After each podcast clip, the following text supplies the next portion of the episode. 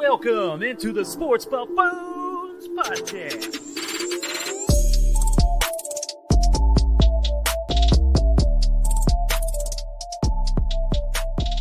Yo, what's going on out there, ladies and gentlemen, boys and girls? Welcome on in to the Sports Buffoon Studios once again. We got the full trio right along with us right here. We got uh to my right and to my right, uh, we got Tanner Dawson and Jason GG. What's up, fellas? What's going on? What's up, yo?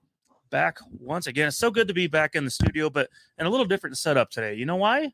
You know why? Why is that? Because we're kind of testing something out right now. Because next week, here on Tuesday, uh, we will be at the Limitless Brewing Company in Lenexa, Kansas, doing a live show, live pre-draft, fun ass show for you guys. It's gonna be a lot of fun. I'm going to come out, hang out, have some beers with us over there, and uh, just have a good old time. We're gonna have a speaker for you guys, uh, open mic as well. Anyone has to come That's up right. with questions, comments. You can call us idiots if you want. I don't give a damn. Uh, but we want you there. So if you guys are listening out there on Facebook and so on, please come out and join at Limitless Brewing Company in Lenexa. It is directly between Lackman and Pflumm on 95th Street. Um, so Tanner, I mean, we're excited for this thing, all right? We Yeah. are. We are excited. Um, had a new addition to this big event here at Limitless. Dan of Let's Talk Sports has granted us uh, the ability to give away any jersey that you want if you win and enter in. Essentially, if you come in, you comment on the show, or if you come in live to Limitless, you have a chance to put your name in for a drawing. Dan from Let's Talk Sports is there to help us out, kind of sponsor us, basically in a way. So wait, Tanner, you're saying the way it works is if you show up to Limitless and you drop your name in a bucket, then you have a chance to win a free jersey. You got your chance to win a free jersey. Or if you comment on the show while we're live, you also have a chance to win a free jersey. you also have a free chance to win a jersey. Dan from Let's Talk Sports. Let's go. It's awesome. Dan's man. got it all covered here. Most importantly, even if you don't win the free jersey, you still get a chance to get hammered. that is very you know what? That's very true. That's very true. Because they do have some good beers out there, guys. They have a they new double really do. a new double IPA that I had a couple weeks ago. Hoping it's still on tap. I hope that don't ran out yet. Uh, but otherwise, these guys have been around the business now for quite a while. Uh, I was their one of their first ever customers, and I was the. I was the first one to walk in the door of the new establishment. So Yep. yes, we're very loyal to uh, Dave and Emily over there, the owners of Limitless. Um, they're they're a good brewery. Have treated us well in the ping pong days back in the day, and that's that was kind of what we did as a recreational sport. Um, but yeah, I, I'm just excited to get this done, man. We've been we've been wanting to do this actually for about a year now, We have actually Right? over two years a little over two years. Yeah, Yeah, same, I mean, yeah. literally our first year in, you know, we've been wanting to do a live event there in the back room. We talked about at their old building. Now they're in this wonderful new building, and it'll be in fr- in basically where everybody sits. So it's this is awesome opportunity, and I I mean I'm just excited for it. Put it in your schedule books, guys. Tuesday we'll be there, uh, kicking off somewhere around 7:30. But uh, if you can get there around 6:30 or 7, that's even better. So That's right. uh, awesome. So uh, otherwise, you guys, we got some sports news to talk about. But first and foremost, what are we all sipping on today? What do you got, JG? Uh, probably whiskey, but I don't Probably really know, whiskey. so- If it's the bottle you grab, that would be rum. Rum Yeah, again. On rum. ac- was that an accident? it's something brown, Yeah. which Which if it's brown, flush it down. So that's probably a bad idea, but You- uh, I'm gonna say you're normally a white liquor guy. it tastes pretty good. Yeah. Okay. I got uh, an ultra. It's my fifth beer since I've been back uh, from Milwaukee. It's So, your fifth total beer total beer. Mickle. since Milwaukee. I drank That means my first beer on Saturday, and I had two there. I had one on Monday. That's my fourth beer since I've been back. So you're doing you're doing hmm. low carb right now. Does that also I'm mean doing low liquor and low carb? does that also mean that you're high protein right now, or how, Yeah. how's your diet looking right It's about good. now? It's actually really good. I I'm, didn't know we Good. were. Hey, Good to know. When are we a nutrition podcast? By the way, big announcement here. I am below 225, guys. So By the way, Well, there go. if That's we big. did, i- if we actually did a nutrition podcast, it would probably bring a little bit more value than what the fuck that we're doing right now. So, but that's neither No, here no, nor no. there. Look, look, look. Jason, it's it's draft season. It's draft season. We're here to be the, the the thing that people need to listen to right now. I mean, we're gonna hear we're gonna here and talk about prospects and talk about what the draft's gonna be like. So we're going to the draft, you guys. We're going to the draft the next Thursday. Uh, we're gonna we're gonna get all kinds of footage and all kinds of stuff. I mean, I, I would hope when you're out there, they're to have some uh, some uh, Crown bars and and Bud Light bars or whatever. But they're also to have Little Caesars. You can talk about nutrition while you're out there with Little Caesars.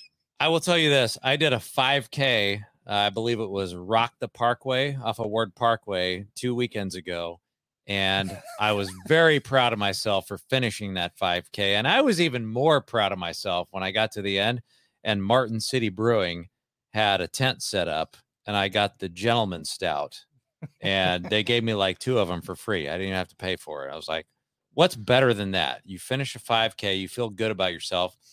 And then you get a an imperial stout and then you feel even better about yourself so shout out to rock the parkway and martin city for having that shit out there We got Ian out here Mm. commenting. Hi from Australia. Are you buffoons kidding? Aussie beer kills US beer. Whoa, I don't know about The that. shots. I don't know. I, shots. what do they What do they got out there right now? They got is it Killian's from? No, it's Irish. Never That's mind. Irish. Um, what do we got an Aussie beer? No, Aussie. I don't know. So so maybe we're wrong because we're out of touch because you know Australia's on the other other yeah, right on the other side of the country. I'm know what I mean? sure there's better I have a than what we feeling see Aussie's a little behind the times on some of I- the I- the great U.S. beers we have I'm here. sure there's stuff that we don't get here in the US. Well, that also, we wouldn't Jason, you know, you know as well as I do, they're very limited in their uh, abilities to do things. Um, you know, such as going out and about in public, you know, without getting jabs and masks. I, I will give them this I, i'm not sure about their their beer scene but I, I've heard that they've always been really good in terms of having a wide selection of roulette tables at the casino. like I've heard if you're a big roulette player, like you should probably go to Australia because you're going to have a lot of options out there to try to make a lot of money. That's okay. Two fools out here, guys. we'll play roulette. What happened to the cable spool table where it's a sombrero? I don't like change. Look, Twofold, we're gearing It's- up next Tuesday. We just announced The it. sombrero comes back next week. next two yeah next tuesday i'll be back next we're gearing up we're doing a, a practice run i got to make sure everything works right for our live event at a brewery next week so this is why it's a little change Now, i on. apologize Uh, didn't warn you ahead of time Is there going to be a way for the people online to be able to see the crowd a little bit? yes we're I- there? yes i So will have a the plan, camera right? facing the facing the crowd Perfect. um i'll be working on a little layout uh this weekend so don't worry guys i got you taken care of Because you know, back in the day, we used to go to uh, Mr. Brews over there here in an Overland Park, and you know that didn't always work out so well. But uh, you know, we had we had people there, but I mean, no one was like engaged. I feel like Limitless is going to be a little more fun. it'll be a little different Everyone's there drinking craft beer, so it's going to be uh, a little more fun environment. Ian says behind it's midday thursday here midday He's Thursday. a little, I think he's a little ahead, is what it is. And Okay. Dave out here does the wheel spin the opposite direction. You know what? It can spin any direction, left or right around. Because I Well, no, uh, he's talking about the. He's not talking about the wheels. He's talking about the toilet. no, I thought he Well, was talking, no, because whenever you talking about the table. no, when you flush the toilet in Australia, it, it goes to the other direction. You're talking about the the wheel. No, no, no, no, no. You're absolutely right in terms of the toilet. Now, as far as the what we're asking roulette, about. As far as the roulette roulette wheel is concerned, I have no idea. I I, I think they can spin it in whatever direction they want. Um, but they last time I checked, they do not play American roulette down there in Australia. It's probably the European wheel, which has better odds. Here's the thing: if they play the European wheel, that makes them like two times as smarter as the ones that play the triple zero, Oh, wheel, gosh. which I saw some of that playing, being played in Vegas this past weekend. Uh, so if you're playing a triple zero roulette wheel, you're you're just a dumbass. You I, I don't have anything good words for you. You mean to tell me that they actually have that now in Las Vegas, the triple Oh, I zero saw it. roulette wheel? because I was about to actually throw some money on there until I realized, oh, look at all those zeros. Wow, there's three of them in a Wow. row. That's because they, they cluster them into one little section. Um, so I might as well guess- go screw yourself. I guess we are in a sad state of intelligence here in the United States. but people, were are playing actually it. people playing were that playing shit. that. Yes, it was That's about unfortunate. it was fifteen dollars a uh, spin. I thought the same thing when when I realized that we were playing double zero roulette and the rest of the world is playing single zero. Right. I thought we were stupid then, and now we've added another zero, and just like it just we're going down the drain here. I guess. They had one more. We got to boycott the whole game. Yeah. Prove a point to them. Or you can just keep playing, man. Keep losing more money. We're gonna Bud Light this thing. All right, guys, let's talk a little sports for a little bit. We done with our BSing for a minute. Um, Guys, guys, what so- are you drinking? You never said what you're drinking. water. No, No, no, it's not. guys. Yes. So I came back from Vegas recently. Obviously, um, took a little break. Decided it's Wednesday. Might as well have a fling. Um, I got the tequila Paloma from Boulevard Brewing Company, Yeah, which I will be there next Wednesday as well. So those of you out there listening, if you are going to Boulevard, I will be there checking out the How About Those Chiefs um, Brewing like pre-draft fest or whatever you want to call it, Yeah. uh, put on by Cole from How About Those Chiefs over there on YouTube. So I'll be there. There was 150 tickets on sale. I managed to snag two of them actually. That um, boy. So uh, you know, thanks thanks to Dad for helping out too for that one. Um, but uh, yeah, I'm look, looking forward to that. It's gonna be a lot of fun. It's gonna be some barbecue and uh, three hours of open bar at Boulevard. Can So, you sell that ticket to the highest bidder and make make a little bit of money? Um, I, at, at this point, you know, it's hard to say. I think you should don't try to sell it, man. I, I'd rather. Why would I sell it when I could go talk to Cole and hang out and have good beer? Eh, that's a good point. I'd rather That's just good point. rather so, you know, that's Yeah. all. I'd, I'd rather do what you're doing. All right. All right, guys. Anyways, um, let's dive into some uh ra- random NFL around the around the league, around the news, uh, type of thing right now. Where we're going with. Obviously, we have the draft coming up, and we are going to talk NBA a little bit later. Um, but were you guys surprised at all, real quick, about the signing of Blaine Gabbert to the Chiefs as the second string quarterback? Because I know for me, I wasn't surprised one bit. This is Andy Reid doing Andy Reid things. He loves having a veteran backup quarterback. He's done that his entire time in Kansas City did it his entire time with the Eagles as well. He loves having someone who's experienced as the number two quarterback. So uh, even though Blaine Gabbert's had a you know rocky overall career back and forth, you know, very similar to Chad Henne, yeah, very similar to uh, Matt Moore. Um, guys like that, you know, career backup at this point. He back up Tom Brady. Um, guys, what do you think of now Blaine Gabbert being a chief? I like this signing because that's what you want to bring in to back up Patrick Mahomes as a seasoned veteran. And when you make a signing like this, you're you're basically saying we want to bring in this guy to not fuck everything up if Mahomes gets injured. And like that that's the bottom line. And I know that kind of sounds bad, but that's I'm just being hon- honest with you guys. When you make a signing like that for your second string quarterback, that that's basically what it is and there's there's no other definition to a backup quarterback behind Patrick Mahomes is like who's the best guy for the job that we can trust that will not fuck things up and so uh, for that purpose I I like the signing of Blaine Gabbert I wasn't surprised on the signing of a veteran quarterback. Uh, for some reason, I didn't even think Blaine Gabbert would have been in the conversations. I knew we would get somebody. I just didn't know who. I love the pick. I'm okay with the pick. It's good for the pick because, like you said, Andy Reid does very well with these vets that have been hanging around the league for a while. Um, similar kind of with Henne, and I, I just think I don't know. I just think it's the right move. So I'm in for Blaine Gabbert. I think it's a great move, Yeah. and he's a Super Bowl champion. So. Well, he might be another Super Bowl champion here in the future, but um, no, I think it was a great, great move because I mean, it just it's one of those things where this is kind of a guy we've known he's now 33, been around quite a while.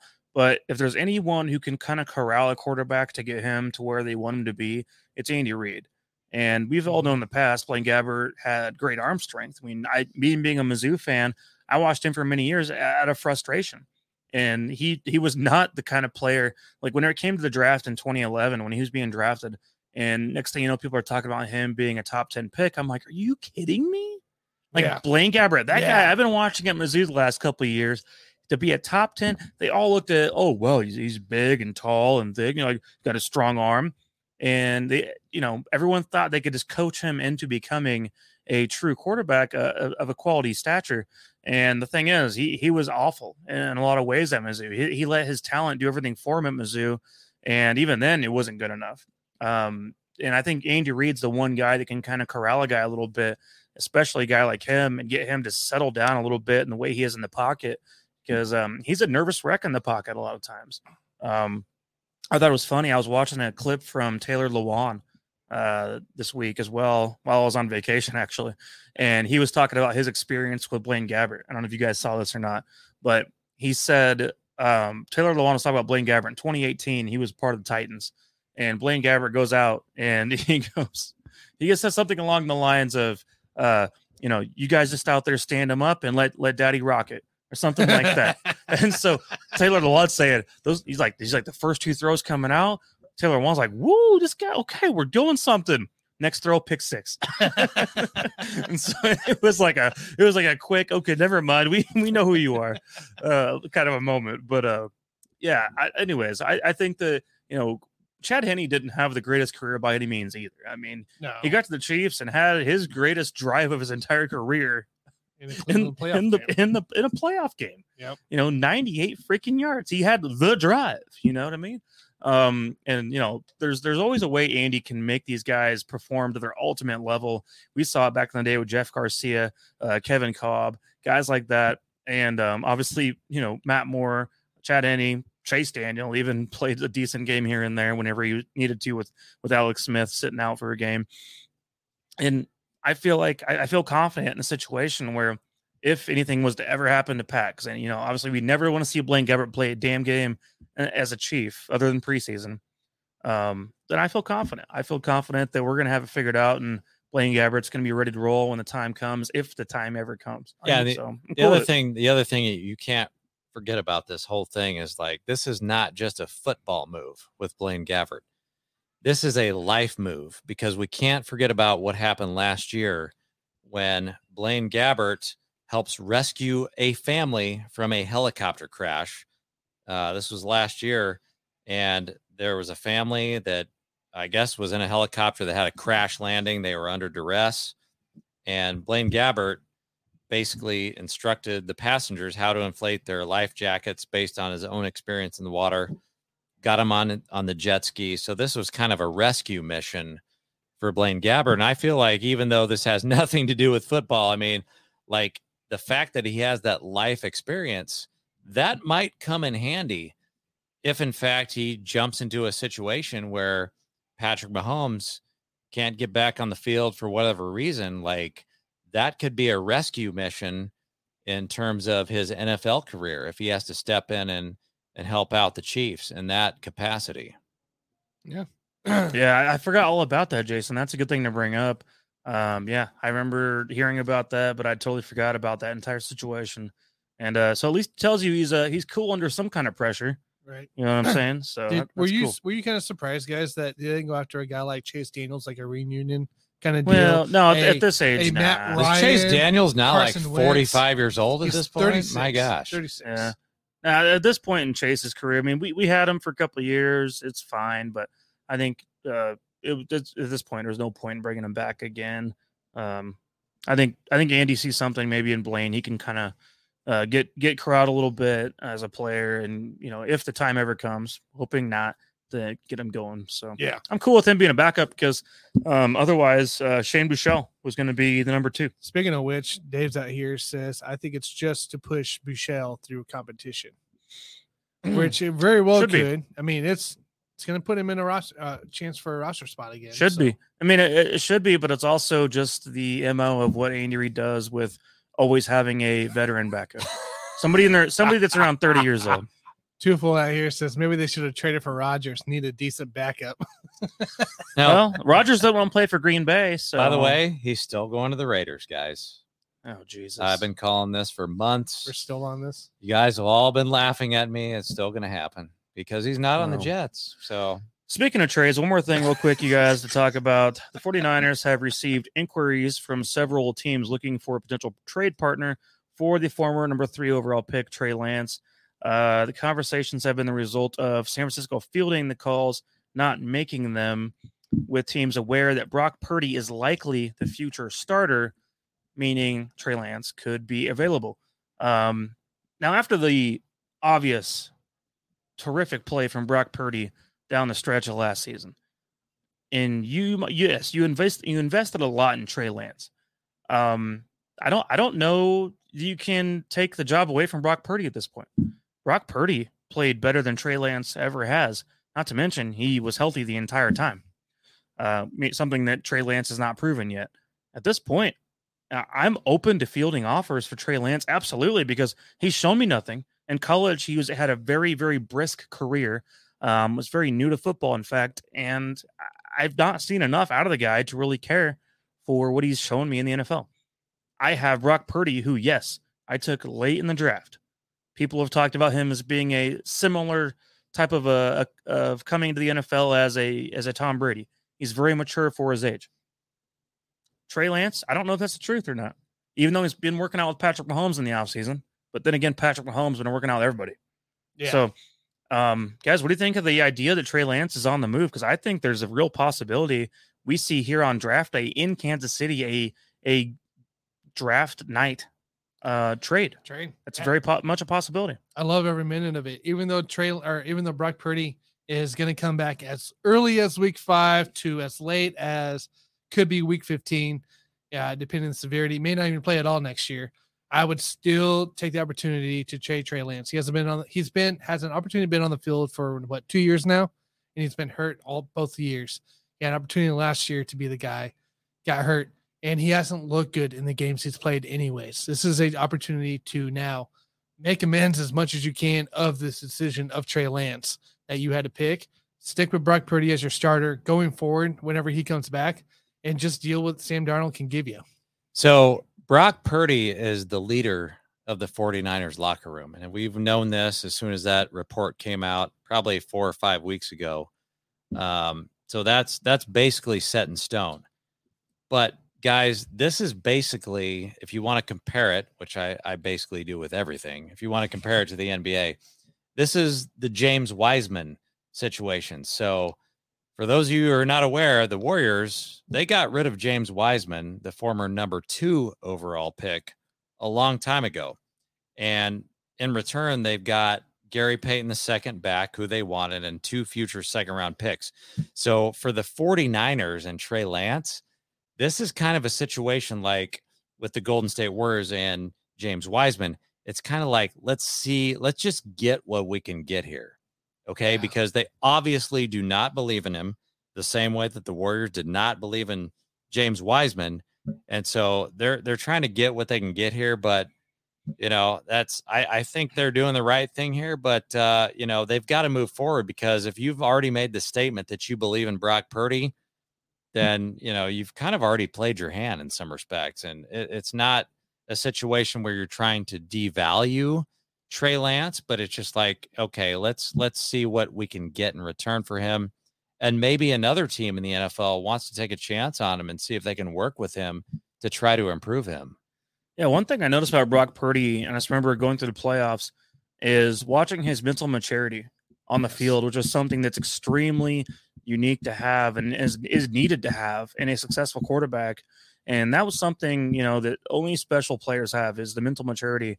And the guy that was drafted in the way he was, you know, later in the draft, um, it, it's very similar to you know a Tom Brady type of mentality because even. Tom Brady, whenever he was 23 years old, had this calmness demeanor about him Yes. after the game. He would be talking to the reporter. You could just see like he had this thing of like, I'm gonna be here for a long time. And he's not gonna let whatever happened, successful or not, rattle him. He's got an end goal in mind. That's what he wants to be focusing on. And Purdy, just the way he handled these interviews to me was a very mentally mature way. Um, and and kind of you, you pick up on things over time.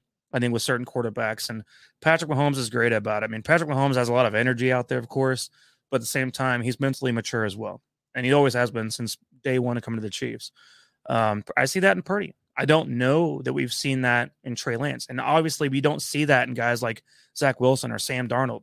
You know, and you you brought up, up Sam Darnold, but Yep. I'm saying there's certain guys you see it in, other guys you, you don't see it in. That's why we talk about the it factor sometimes. Is they like what makes a guy special? And a lot of times it's as simple as especially playing quarterback, you guys, that the mental maturity is probably one of the most important aspects you can have in the NFL. Getting to this point, getting to this stage, and handling the adversity that comes with it. Because you're not going to win every game. You're going to win. You're going to lose a lot of games. You're gonna lose tons of games. You're going to get used to losing at the NFL level. But if you have the mental maturity uh, and, and calm the meter to withstand that, then you know you can kind of battle through anything. It's the same reason that that guys like Ryan Leaf failed. He didn't have that. He's grown up a little bit and gotten over some of the demons he was facing over the cour- course of his life, but that guy could not handle anything. He was he was mentally destroyed. Chiefs one of those reasons that even happened in the first place. But that's something to look for when looking at quarterbacks is like how can they handle themselves through adversity and through wins and losses and you know even if you win a really tight close game and yet you still handle yourself with with so much calm demeanor and class mm, Yes. that goes a long long ways towards telling me who you are as a, as a quarterback It also goes a long ways in the locker room too. 100% they're going to have the backing of him going forward even though Trey Lance might have been Yep. the number three overall pick right now doesn't matter It don't matter where you're picked, it's how you perform. That's Absolutely. the biggest thing. Twofold out here says it would be smart to cut bait with him before he looks like Marcus Mariota out there. pretty getting pretty close, man. Ian says Aussies enjoy watching NFL, but you guys have have have you guys have seen the best football code Australian rules football. Look, Ian, me and my buddy at work, we watched probably a good hour and a half of freaking uh, Aussie football, and he is obsessed with it now. And I I loved watching it here. I would watch highlights all day long. I love what I saw. I wish the NFL would adapt those rules because it's kind of what we're looking for here in the NFL, not the consistent changes of rules here. So, but yeah, well does does Aussie football rugby you know have a forward pass yeah, they do. they have a forward pass Aussie football. okay Aussie football is different than rugby. So oh so oh okay I got it's you. not rugby. It's Okay. it's something totally different. It has like a combination of NFL, soccer, and rugby all in one. You could say. Gotcha. Okay. So it's it's actually really Hmm. fun to watch. Gotcha. I, I was gonna on say I've, I've much watched some stadium. rugby in my day, but I don't know if I've watched like as you're saying Aussie football Yes. necessarily. So, But you have to look it up. Look it up on YouTube. yeah, I'll check it out sometime. Um, guys, do you have any opinion on Allen Robinson being traded to the Steelers? Nothing. No, no, it's to me, you know, we always talk about bridge quarterbacks in this league. I think this is a bridge situation at wide receiver A for the bridge to what? because you got George Pickens, Deont- Diontae Johnson. What are you bridging to? you, well, you're not going to win. You're not going to win Well, with uh, whatever well- you got. You're not going to win. So this is like a bridge situation. You bring in a good locker room guy who who can be, you know, just kind of bring these younger guys along and hopefully make them a little bit better in the next couple of years. But they're not going to win. So I I have no problem with the deal because I mean Allen Robinson, my gosh, dude, he's he feels like he's been in the league forever. So I mean, just just bring him into a good situation. Maybe they can win some games. Probably not going to win the division, but you know, at least they can bring some uh, uh, positivity into the locker room. Maybe they're just trying to help Kenny Pickett a little bit, get him another weapon. Which I mean, I know it's not a great weapon. yeah, but absolutely. Just trying to help him out a little bit. Yeah, you totally want to help your young quarterback, but you just have to have the understanding that you're not going to win shit this year. Look, I got this weird, weird suspicion that this is a bigger move than what we may think of it come closer to draft day. Um, I got this, I don't know, I just got the sneaky suspicion that Pittsburgh might try to move off of Diontae. I think they might As they should. try well, yes, we've seen him. I would be trading him away. First of all, his production he's put up so far as a Steeler has been a fraud. Yes. And I'm just going to say that right now. He's been force fed and they've been putting up numbers. You can do that with a lot of frauds out there. It's- Diontae Johnson's not a good receiver, guys. It's it's legit. That's what it feels like. It feels like it's a, a in a way a smokescreen, not really, but like Diontae Johnson, we could see a draft day trade from him to somebody else that's looking for a potential number one receiver for them. So what? Calvin Austin the third can do the exact same thing Diontae Johnson's been doing. Yep. And that, that guy's on that roster right now for the Steelers. So I would I would basically hype up the numbers Diontae's put up so far in fantasy. you know, Yeah. even though he can't score touchdowns, he can catch a lot of balls and try to use that as bait in some way to like get a fourth, fifth round pick out of him yes. uh, in the in the real world. yeah. Uh, that's what I'd be going for because obviously your number one's George Pickens, without a doubt, without question. Uh, Allen Robinson will be a kind of flexing, you know, two, like two, three, Yeah. as he always has been. And then you guys got guys stepping up. Calvin Austin has a reason, has a good reason to step up this year. So, um, and then of course there was the old bear at one point that was successful. Anthony, Anthony Miller, had a really good rookie season. Never know. He could actually actually be someone that fits in well. Yeah, I don't So- like. Like I said, that's my suspicion on this move. I like it for Pittsburgh. If they don't, I mean, even if they don't trade Diontae, I still like it. But I have a feeling it's meant for another move to come into play. So, uh, Dave out here says Steelers got to steal five mil. Yep. Yeah, I just I wish he was the player we saw in Jacksonville back in the day. That's all. I don't I don't think he's at all that same player I anymore. and no, I don't think. I think he's far beyond washed up in that regard. Um, but I think that him being a WR two, WR three on this team He- I mean, is going to be fine. I feel like Kenny Pickett's going to go after him. So well, I mean, he's going to have to do something because uh, there's not a lot of depth on the team. There's just guys that you hope can step up and get more playing time as time goes on. But meanwhile, George Pickens should be a 80 catch, uh, 1300 yard, 12 touchdown guy. Yep. That's the goal. That's the thought right now. I agree on that. Two flat here says for the Aussie, they would rather show midget face slap world championships backed with pool noodle beatdown league on ESPN before they will even show Aussie rules football. We don't get much out. That's true. That's what they do. They would rather show all that than Aussie football. Well, I don't, I don't have enough to talk about with Aussie football at the moment. So I love I love the fact that one of our favorite words on this show is washed. Washed. Yes. I like I feel like it's the, And uh, the I like- buffoon is the one that introduced that. I like to that say, washed. well, I, I like to say the word bum. If someone uh, sucks, they're a bum. Yeah, a lot of people get offended by that.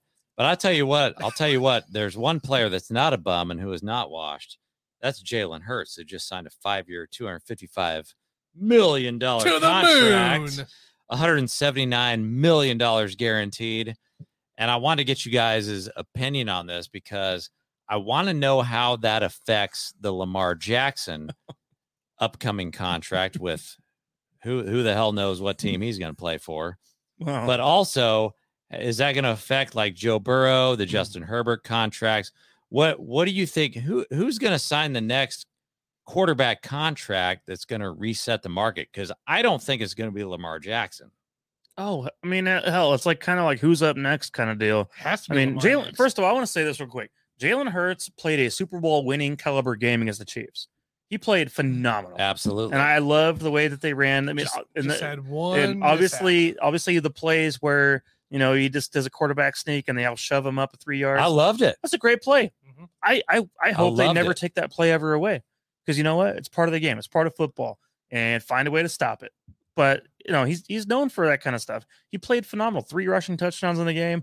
He was passing the ball extremely well. DeVonta Smith had a good game too. Um, I I think it's well deserved. Yeah. I think Jalen Hurts putting up those numbers this course of this entire season consistently. He did it consistently. Yes. It was well deserved. And he proved himself as a passer and a runner as well, equally. a playmaker. For that A hundred percent playmaker equally. He could do both equally. Um, and you know, he's healthy. Well, we saw Right. we saw the improvement we needed to see, I think, as well, right? First year starter takes the team to the playoffs, they lose to the Bucs, whatever. You took your team to the playoffs who shouldn't even been there. Second year, you take your team to the Super Bowl with some added uh key superstar, AJ Brown, uh, come to play. Like you you improved exactly like you should. You met what you should be doing each year, progressing. And I think it's the right move. I think you found a guy, the Eagles found a guy that they believe in that can stay healthy, that can do multiple facets of the game. But But, I- but can we answer Jason's question at all? Like as I'm- far as yeah, yeah. I who's going to get the next big dick contract? Lamar Jackson. Well, I- I'm going to put it to you a different way because I feel like you guys probably both agree with me that we were sitting here talking about the Deshaun Watson contract and saying that was an anomaly. And now all of a sudden, we see a guy like Jalen Hurts who just made it to the Super Bowl Yeah. that did not get the guaranteed money that Deshaun Watson got.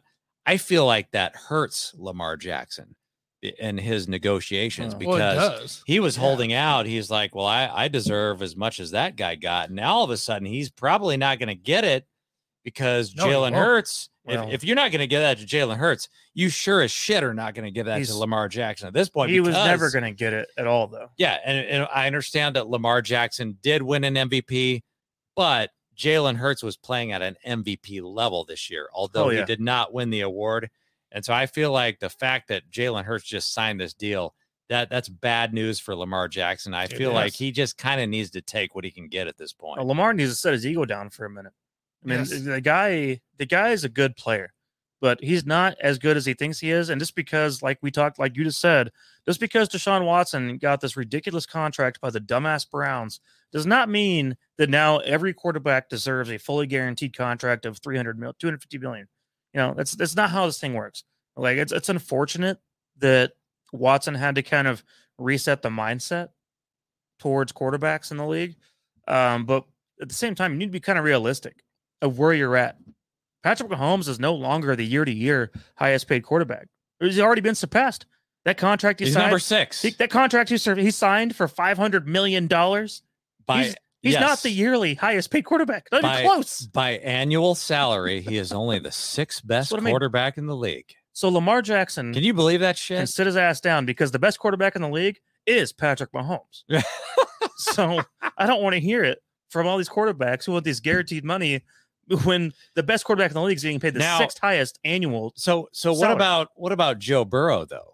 Joe Burrow has proven that he can beat Patrick Mahomes a handful of times. Does he deserve more Oh, money? I forgot about Joe Burrow. Do- does he deserve more money than Jalen Hurts? Does he deserve a fully guaranteed contract based on the fact that he's already proven that he can kick the shit out of Mahomes three out of four times?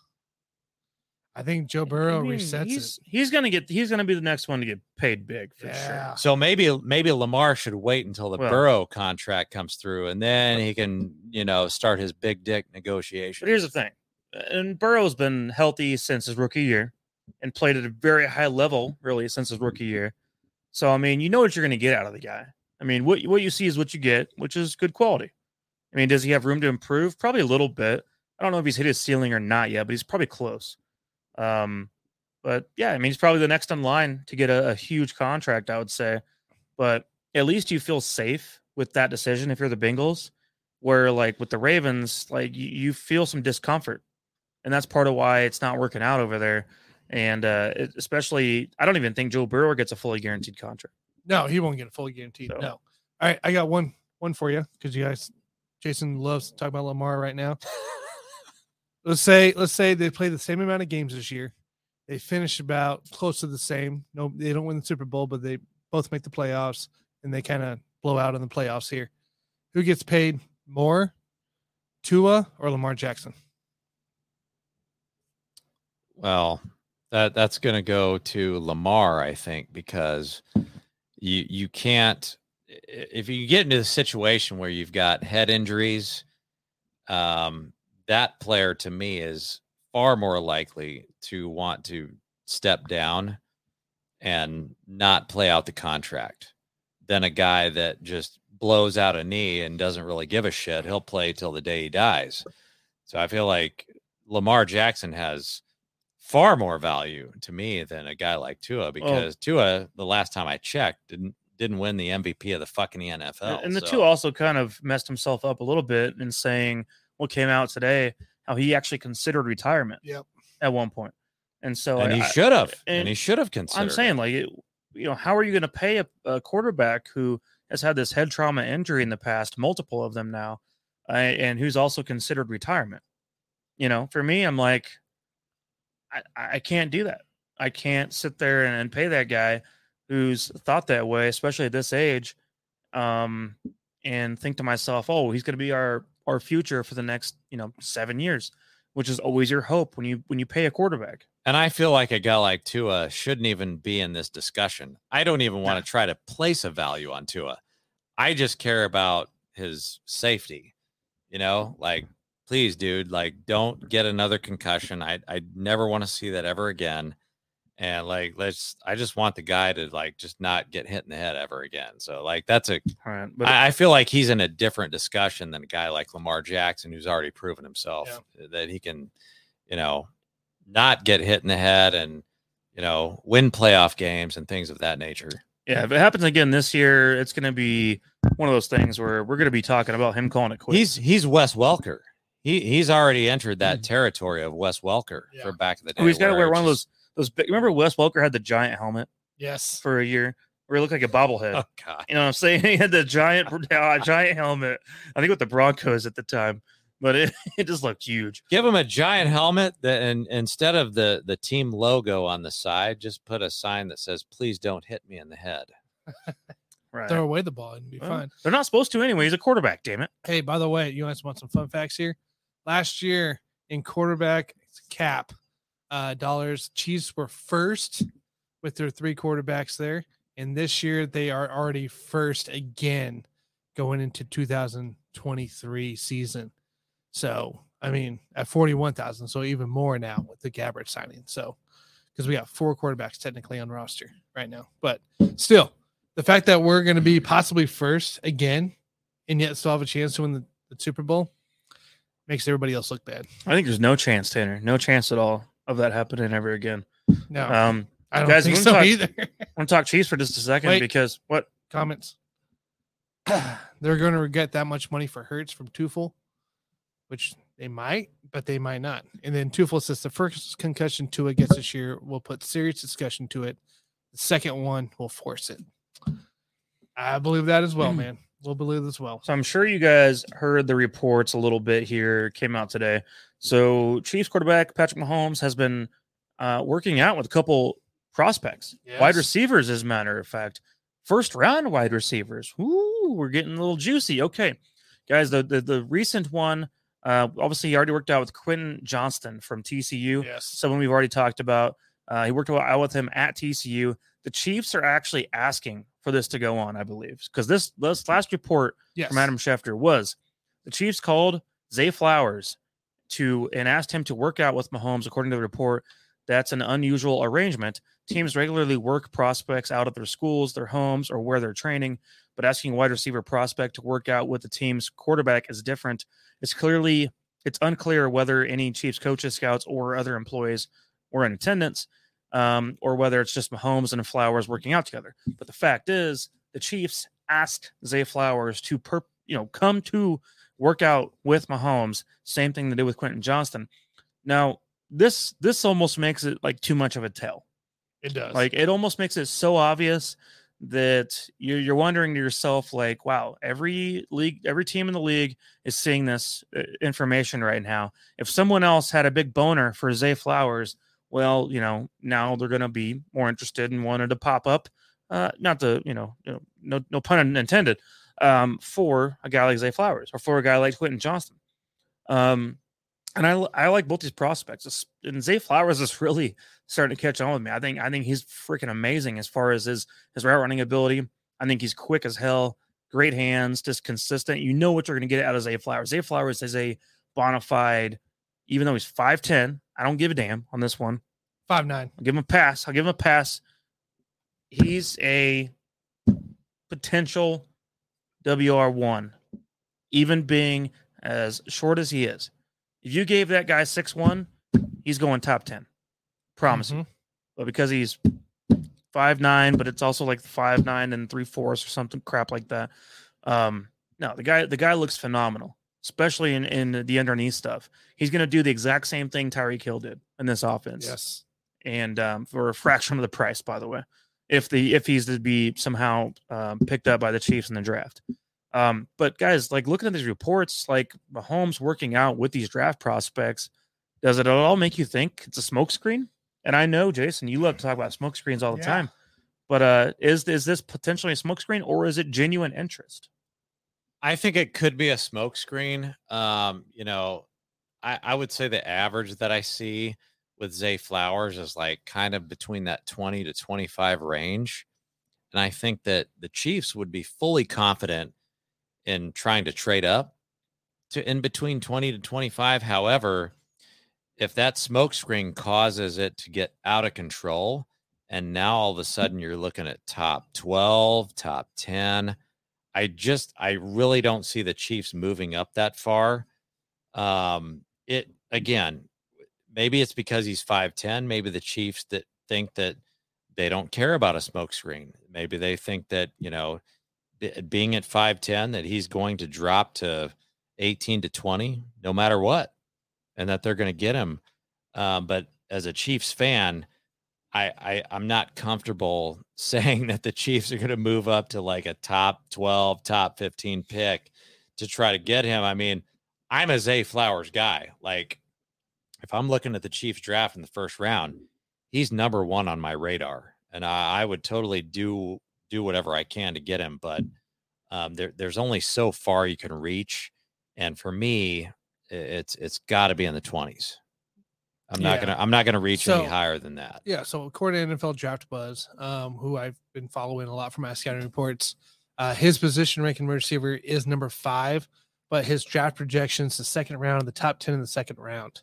So it sounds like he we wouldn't have to give up those assets in the first round to get this guy. We could we can maybe sit.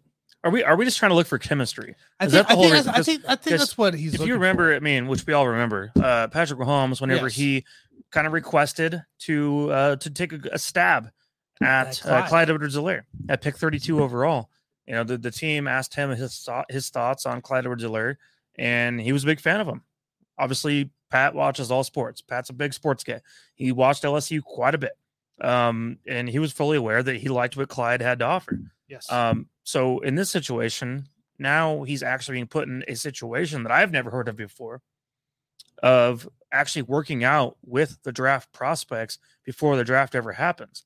Um, that's one of the more unique things I've ever actually heard of because you would think Aaron Rodgers by now, in all his years in, in Green Bay, would have had the chance to do that. Or does that franchise just not give a damn what he thinks? they don't because- ever give a damn, dude. Because the Chiefs do give a damn what Patrick Mahomes thinks. And if Patrick Mahomes goes out there and throws with a guy for a while and picks up on a little chemistry or picks up on this is the type of receiver I want to be throwing to, they're gonna make that they're gonna make that choice. They're gonna make that draft pick. And I think that's what they're doing in this. I don't think it's a smokescreen by any means. I think if Pat's not wasting first of all, they're not gonna waste Pat's time either. Pat's not gonna waste his time. They're not gonna waste Pat's time. They're doing this for a reason. And it's for a good reason. It's for a reason of seeing who do you gel with and uh, it's something that I'm surprised more teams haven't done or just thought of, maybe. Or you know, at some point, we'll probably see this being banned at some point where you're not allowed to have your Right. quarterback go throw with receivers in the draft. Um, but you know, meanwhile, while it is still legal, might as well do it. So uh, to me, I think that it's going to come down to what Pat's thoughts are towards the receiver, and clearly, this tells me we're gearing towards 31 overall being a wide receiver. Yeah, pretty much getting close to that. But That's that's what I'm also, thinking. if Green Bay respected Rodgers, they would have drafted Jordan Love in that situation. So, True. I was just using him as an but example. yeah, it's a good example because that front office doesn't respect But- Rodgers in that way. but why don't we see like Josh Allen doing this or Joe Joe Burrow, you know? Yeah. And so on. You know, you just don't see that. You don't. The thing uh, that I the thing that I think works to the Chiefs' advantage is the fact that when you look at guys like Mecole Hardman, Juju Smith Schuster, those guys are they're good receivers, but they don't hold as much value on other teams as they hold with Patrick Mahomes. And I feel kind of the same way with the Zay Flowers. The other teams are looking at this guy saying, Oh my gosh, he's only 5'10. And yeah, that's a lot of value, you know, if you put him with Patrick Mahomes, but we we don't really know what to expect with him on any other teams. And so I feel like like that's the Chiefs might have a good shot at him. Well, he's pretty much the exact same height and weight as Antonio Brown, but faster. So um, we Yeah. can, if you want to have a comparison, there's one for you. Yeah, I've So- heard that comp. We'll we'll go there for just a moment. I've heard I've heard that Uh, comp, and I'm totally on board with him. just That's why I want him. minus the stupidity. Yes. That's which that's what matters the most.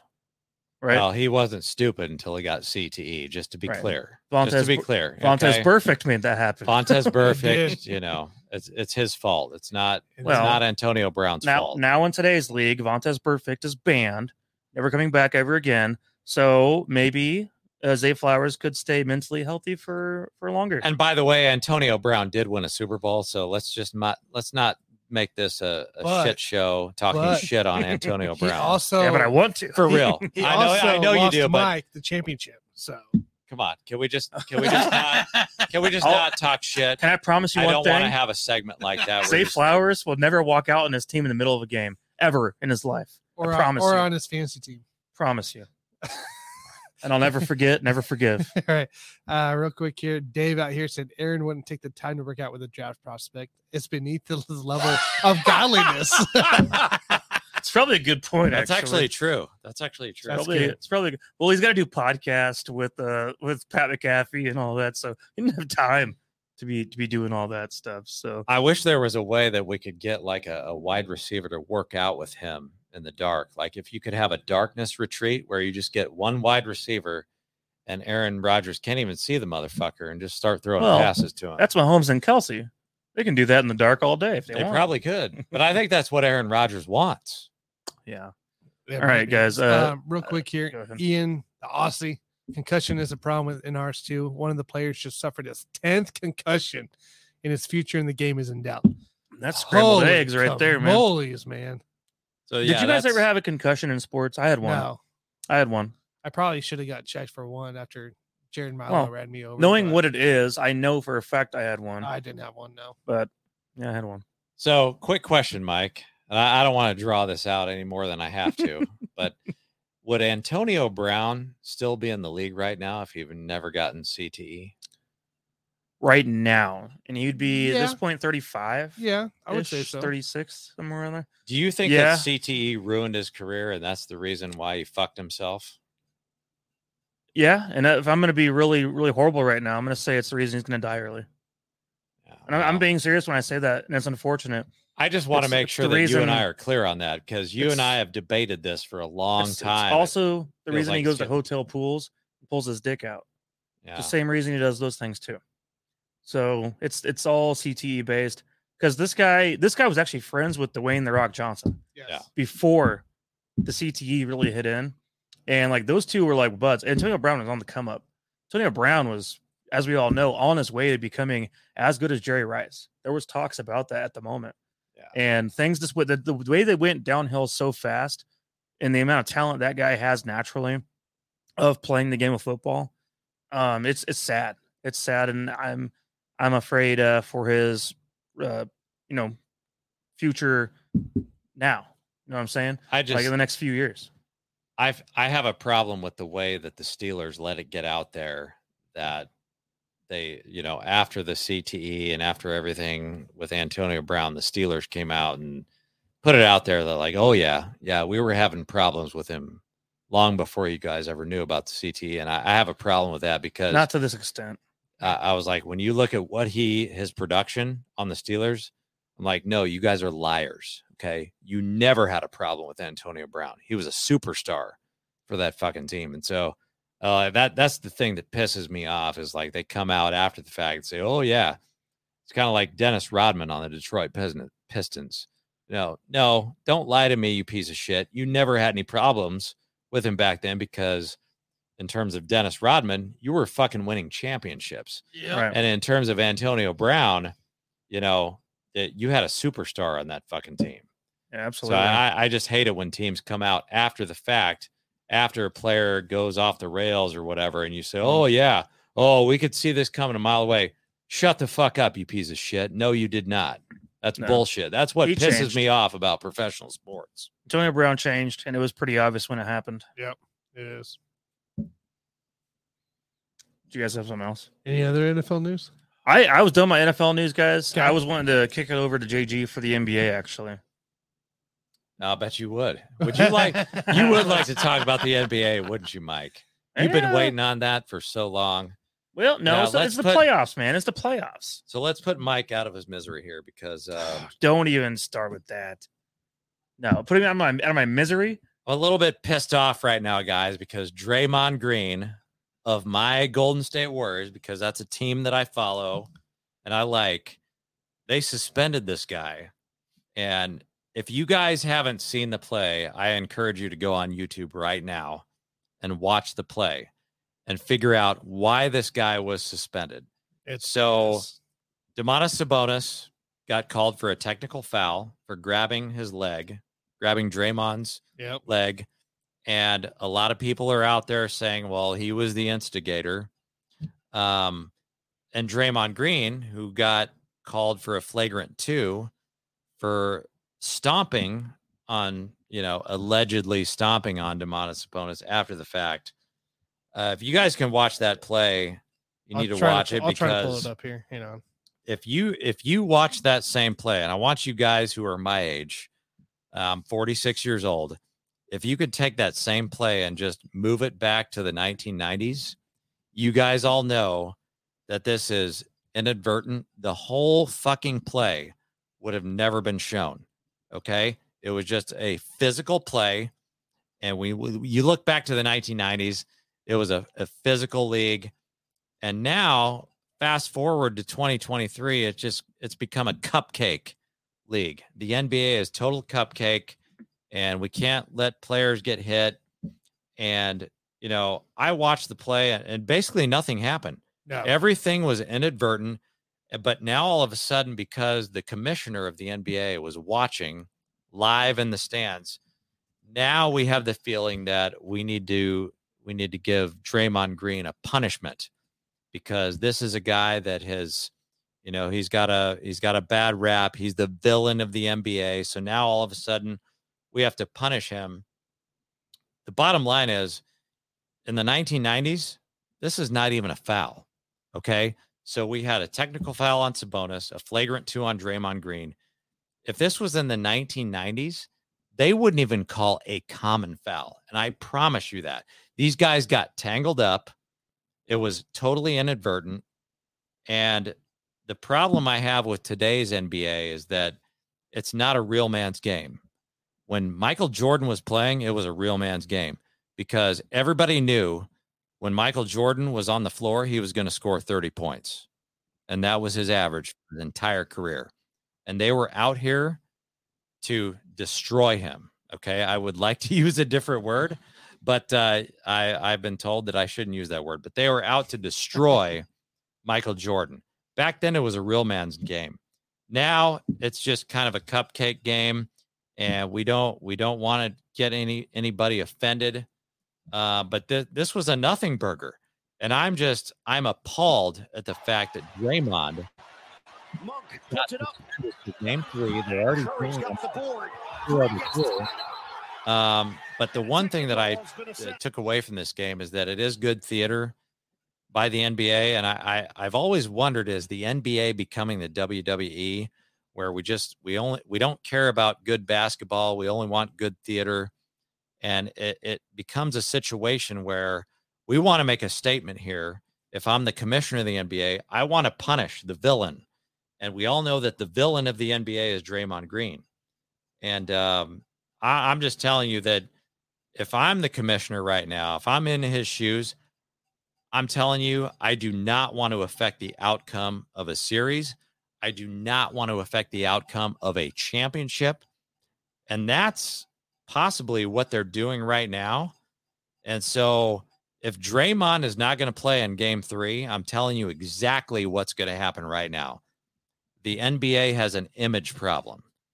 If the Sacramento Kings win game three and they go up three to nothing, you guys all know, all of you NBA fans know that there's no way that any team will ever come back from a three to nothing deficit um, to come back and win the series. If the NBA does not make sure that the Warriors win this next game, then basically the series is over. And it will be at the commissioner's expense because the NBA commissioner, Adam Silver, will have decided this entire series. And so I'm telling you right now, the Warriors are going to win game three. You can take it to the bank right now because if they don't, that looks bad on the NBA because they decided the series. The players, and I don't know how many times we've talked about this in the NFL as well, and you guys know this. The players should decide the game, not song. the referees. Referees shouldn't decide the game. The the NFL commissioner, the NBA commissioner, they're not in charge of deciding these games. I'm telling you right now, if the Warriors do not win this next game, the NBA commissioner decided the game by removing Draymond Green, who is the facilitator. He's not the best player on the Golden State Warriors, but you guys all know that watch the NBA. He is the facilitator. He is basically one of the best defensive players on the team He and he also fa- facilitates the offense. And so the problem I have is that the NBA, they also they're looking back at the Malice in the Palace. You know, and my gosh, I, I can't even count that many years ago. Was that 2004 when we had the Malice in the Palace? The Oh, NBA. four, yeah. So so Draymond Green did something with the fans and the NBA commissioner got pissed off like, "Oh, we've got to do something to stop him." I'm here to tell you right now, Draymond Green has nothing to do with the Malice in the Palace. Okay? So if you're if you're sitting if you're sitting there as Adam Silver and I hope you're listening to me right now. If you're sitting there trying to prevent Malice in the Palace from happening again, dude, that was 20 fucking years ago. Okay. And that has nothing to do with Draymond Green. You are not going to punish Draymond Green for what happened 20 fucking years ago at the Malice in the Palace. So you you are in a fairy tale land. You are so far away. If you're gonna tr- try to punish one fucking guy for something that happened 20, 20 years ago because you think he could have somehow made something like that happen again. And so I've heard a lot of people that are pissed off on the fact that Draymond Green is getting suspended for this game. And I, I everybody's pissed off about it. It's bullshit because he he should have never been suspended. The whole play on both sides was inadvertent. And now you're putting the Golden State Warriors in a position where they could be down zero to three and not have a chance to come back to defend their NBA championship. That is a piss poor. Let me reiterate that. That is a piss poor position for the NBA to be in. It is a bad situation, but you know, it's I don't know. I, I didn't I didn't agree with him being suspended eh, anyways. I, I think that in some ways, Jason, I think you're too you're too kind of stuck on the fact that NBA has a image problem. All the major leagues do, besides maybe NHL. NHL doesn't give a fuck. Other other leagues do care about their image, absolutely. Um, but uh, I will just say, like, I, I think that you're you're too worried about comparisons to old times with Metta World Peace and so on. And I, th- I think that you need to look at the exact situation at hand. And to me, in, in my in my opinion, and we've seen Draymond Green over his career. Correct. The guy is a physical, physical player. He is to me almost the same damn guy as Patrick Beverley. He's also kind of really emotional. Sure. But I, I compare him as far as I've seen Patrick Beverley be a dirty asshole. And he pisses me off in the past when I've seen him play some games. He's a guy that I don't like. I don't like Patrick Beverley. But it, I also don't like Draymond Green too much either, but I'm going to be honest about the situation. if Beverley were on the Suns, you would love him. He'd be your favorite player of all time. And don't No, I don't know about away. that. I don't know about that. I don't know that I can agree with that because I have not liked him actually for a long time. he's a killer. for a long time I've not liked that guy. He's a dirty ass. Um, but I think I think that we're looking at a guy who's been known to do this. Reminds me a lot comparatively to Ndamukong Suh in the NFL. Someone who does these things randomly, and you'll see him just be a dirty asshole every once in a while, stomp on a guy's foot, stomp on this or that, and just do some things here and there that are just unnecessary for the game. And a lot of times when Sue has done these things, it's after the whistle's blown. And in a, in a play like what we just saw, where this guy gets stomped on from Draymond Green, it was clearly not in the middle of a play. I mean, the ball was going back across the court the other way. Um, and I, it reminds me a little bit of that. It reminds me a little bit of uh, just an unnecessary type of a, a moment because, you know, you don't see other guys on the court. you? Like, you would never see a Steph Curry do that. Like, it's just not going to happen. You know, first of all, he's not going to be in that situation, but it's just not going to happen. Like, these, these these things follow these types of players throughout their career for a reason. You know, it's, we talk about sometimes like hmm. you know some kinds of people like being labeled a certain way, and that's because well your actions continuously show you behave this way, and so you know why would we give you the benefit of the doubt of you being innocent when you're when you're not? Because over the course of time you've continuously shown that you're a dirty ass, and that's to me what Draymond Green is, and so that's why I say he is very much guilty. And I don't I don't know that I agree with a suspension or not, but I would suspend him for one game, hundred percent. I just think that there's too much blame to go around because there are so many people out there that were trying to blame Domantas Sabonis for being the instigator. And when I watched the play, he didn't do shit. Like he has right now, he has a chest contusion. He I held think he's on to the guy. he's questionable to play the next game. He had a chest contusion because the guy stepped on him, but you see him reaching out, and everybody said, "Oh, oh, he grabbed He did grab him. Draymond leg, Draymond's leg. He didn't do shit, dude. He, was him. getting ready to grab his chest because Oh his chest fucking God. hurt. So I I don't think I don't think Sabonis did anything wrong. I don't think Draymond did anything wrong. Everything was inadvertent. But I'm glad, Mike, that you brought up Metta World Peace because I would love to see that exact same play with Metta World oh. Peace on the ground, and instead of a beer can hitting him in the chest or a, a cup of beer, I think it was hitting him in the chest, Ben So, uh, Wallace's foot. Ben Wallace's foot in the chest. I mean, do, I mean, we all know that that would have ended up differently.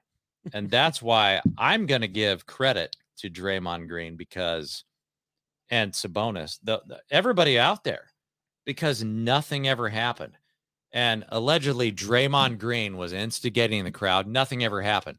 If you would have put, if you would have put Metta World Peace and Stephen Jackson, my guy, Yeah. in the same scenario, dude, you would have had all out war. And so I think the NBA has already proven that they've made strides to make everything better and just keep, you know, keep every all the fans safe and everything like that. Nobody did every anything wrong. And I just think this this whole mm-hmm. preemptive thing where, oh, we got to keep the fans safe and yeah, we can't let anything happen. I was like, that has nothing to do that with fucking really bogus. Is what that it has is. nothing to do with fucking Nothing. 2004, dude. Nothing. Get over it. That was fucking 20 years ago. Uh, real quick here, Ian says in Australia the fans would be in uproar for the player on the floor faking an injury, which they should. And Tufo at the same time says, "Is that is that the same dude who chest bumped a bunch of people after a supposed chest contusion?" Well, that's so that's the other thing. that faker. Okay. so that's that's the other thing. When I first watched the play, the first thing that came to my mind was like, is Domantas Sabonis faking it because Mike Brown is his coach, formerly of the Warriors, and he wants Draymond to just do something stupid because that's the Uh-huh. only way. He, you know, Mike Brown realizing that that's the only way that we can beat this team is if we get Draymond pissed off enough to do something stupid. That was my first thought, but when I, when I actually went back and watched the play, I was like, no, that's that's legit. Like Sabonis got knocked down to the floor. Yep. Everything happened in real time. None of this was staged, and he was just like he got kicked in the chest, and then Draymond Green was just trying to get out of there. Like quite honestly, Draymond was, was trying just out, trying to get yeah. the hell out of there. But Sabonis grabbed him, so So like it, the whole thing is bullshit, and I'm pissed off that they suspended him. But you know that's on the NBA, and uh, like like I've already said, I'll put it out there. If if they don't make sure that the Warriors win this next game, then the whole thing is fucking rigged. And I don't think the NBA wants that shit out there. And you guys fucking know it. You guys are listening to me right now. You guys fucking know it that this is rigged. And you know that the Warriors will win this next game because if they don't, then that that looks very bad on the NBA. real quick, Jason, before we move on to our next NBA topic, the Aussie wants to know about Josh Giddey. How good could he become? I, I think he's great. I mean, he's going to be better than Chet Holmgren. And I I think that the Thunder, most important fact is that the Thunder have a good core going right there with SGA. I told you guys a couple of weeks ago that I think SGA is the most underrated superstar in the NBA. And uh, he's he's going to be a dominant force for years to come. And Josh Giddey, I believe, is going to be the Robin to Batman as we move forward. And I think, you know, Chet Holmgren, I just I don't really know what to expect from him. I think he could be one of these guys like Anthony Davis is going to get injured every year or Zion Williamson, something like that. But uh, Josh Giddey, Josh Giddey, Josh Giddey is a great player. And I think the most important thing for the Thunder is that you've got that one-two punch that you can depend on Yeah. for the next five to ten years for sure. yeah, I agree there. So, all right. Well, what's our next topic Let's jump- for the jump NBA world? Into the Suns and Clippers. Are we doing Suns minutes, and guys. Clippers? Got to talk about the Suns. and Clippers. Yeah, two for a few minutes at least. I mean, it, it is uh, my favorite team on the hook right now. So um, I actually, being in Las Vegas, I had a, a bet placed on them, um, thinking it would be an easy win with Paul George being out. I I did too. And uh, Tanner apparently did too. So um, yeah, we, that did not fare well that evening because it, it felt like the right call. They'll end up losing by five. Um, now, obviously, the Suns made up for it with winning last night, so they're on the right track once again. But it's not going to be easy. I mean, they got to No. get some things figured out here and there because they should be handling this situation better than they are so far. Um, especially if you're talking about, you know, wanting to get to the finals. You got Kevin Durant healthy and all that. So to me, uh, I'm just curious what Jason you have to bring up because I'm okay talking Suns all day, man, but I want to see what your problem is. I yeah. So I, got a I've got a I've He got a few problems. I, I got a few problems with this fucking series. Um, number one is the fact that we all talked about the fact that Kevin Durant was undefeated as a Suns player in the regular season. But if you're an NBA aficionado, you know that the regular season doesn't matter and it's completely different than the postseason, uh, even far more than the NFL. And so when the Clippers won that first game, it was kind of like, okay, you know, that probably doesn't mean anything because Paul George isn't going to play and the Suns are still going to win this in five games. It's going to be a gentleman's sweep. Um, the big problem I have with this series right now is that Russell Westbrook is not the Russell Westbrook that you saw on the LA Lakers. Not at all. He made an impact in game one, even though he only scored nine points in that first game. They still won. Russell Westbrook scored 28 points in the second game. So when I look at this and I see that Westbrook scored 28 points in that second game and Kawhi had 31, 8, and 7, and the Clippers bench really didn't do shit in game two. We always talk about this over and over again. I try to cram it down you guys' throat. The role players generally don't do shit on the road. But when you go back home, which is what's going to happen for the next two games in this series, these Clippers role players, Norm Powell, Terance Mann, when they go back to play on their home court, they are actually going to show up. So I've got I've got some issues here with the Suns, and I, I know that we look at Kevin Durant, and he, he's basically, you know, he's to me, he's the he's still to me the best player in the league. Mhm. But we saw last year when he was on Brooklyn, the best player in the league is not good enough to do something by himself. He was not good enough to beat the Bucks last year by himself. I don't know that he's good enough this year to beat the Clippers. Um, all the stuff that we've seen from the Clippers has all happened on the road. Westbrook, he's still a superstar, guys. If you if you if you put up 28 points on the road, we all think that Russell Westbrook is a washed player. You put up 28 points on the road, you are still a superstar in this league. Even though everybody's out there, I listen to it every day. The guy can't shoot. He can't do shit. He's washed. You know, his shooting percentage, he can't shoot threes, whatever you want to throw out there. The guy can still play. He put up 28 points on the road. You look at the other side of the court, all right? And like, I don't care about Paul George, right? He's irrelevant right now. He's not going to show up in this series. I'm looking at the other side of the court. Cameron Payne hasn't even fucking played. No. He's questionable to play in the next game. We have zero depth on this Phoenix Suns team. Okay. These games, Zero. these games by Phoenix were played at home. And how many points did CP3 put up? 16 points at home. Do you really think that CP3? I know Mike doesn't trust him to show up on the road. Does anybody out there really trust CP3 to show up on the road? Not consistent. when he only put up 16 points at home. Torrey Craig, 17 points at home. DeAndre Ayton, only 14.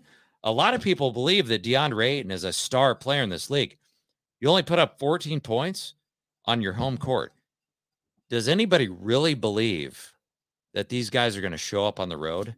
If you don't show up in LA, this is a 3 1 series, guys if you only have one fucking guy in Kevin Durant, and maybe let's let's just say Devin Booker, I'll, I'll give Devin Booker credit to show up to one of the two games.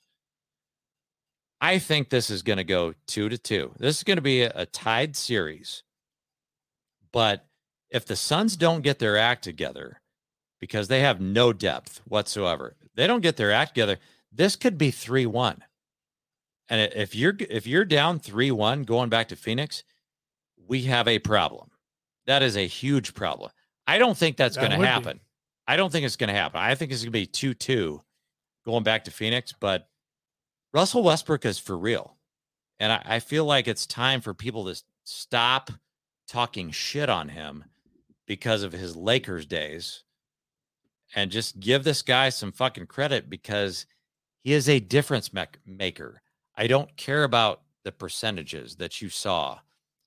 And he had a shitty field goal percentage on the Lakers. I don't care. What is he doing right now? He just put up 28 points in game two. That's a problem for the Suns moving forward. So here's what I got here. Russell Westbrook, I think is actually the key for the Clippers. While you were uh, talking there, I went back through the last month of April, and the only time the Clippers won in April, and I'm sure it's further on, I didn't go back that far, is when the plus minus is under 10. When it's positive of 10. His plus minus on on the other day, yesterday, I guess it would be, is minus 13. They lost. His plus minus on the 16th, the first game of the series, was minus six. They won. It literally trended that entire way. If he's minus 10 or or I guess would be more, so like minus 10 to minus 20, even more, they lose. If he's under that minus 10 mark, they will they they win. They win. And that's what it trended in April. And it's the key. A- Russell Westbrook is the key. How much responsibility can he take for these possessions for the Clippers? You know, you had three turnovers uh yesterday. You had two turnovers in the first game. You have to minimize those turnovers, but had the eight assists to be able to cancel those out in a way. 11 boards. Yes, you didn't score 28 points the first game, but you scored nine. You still brought up stuff. So I think the plus minus for Westbrook is going to be your key in this series. And it's up to Westbrook. Westbrook controls essentially how this Clipper team performs. Well, I just like to talk about the Suns for just a second and the state of the Suns and where they're at and why they got here in the first place was that you know they they obviously went all in to get Kevin Durant to get to this point because this was not a good season for the Suns No. up to up to the point of getting getting Kevin Durant. It has not been a good season whatsoever to be a Phoenix Suns fan, but you're talking about the lack of depth. That was part of the deal. Part of the deal was was trading away Cam Johnson and trading away Jae Crowder and Mikal Bridges. That's part of the deal. That's why there's no depth anymore left on that team.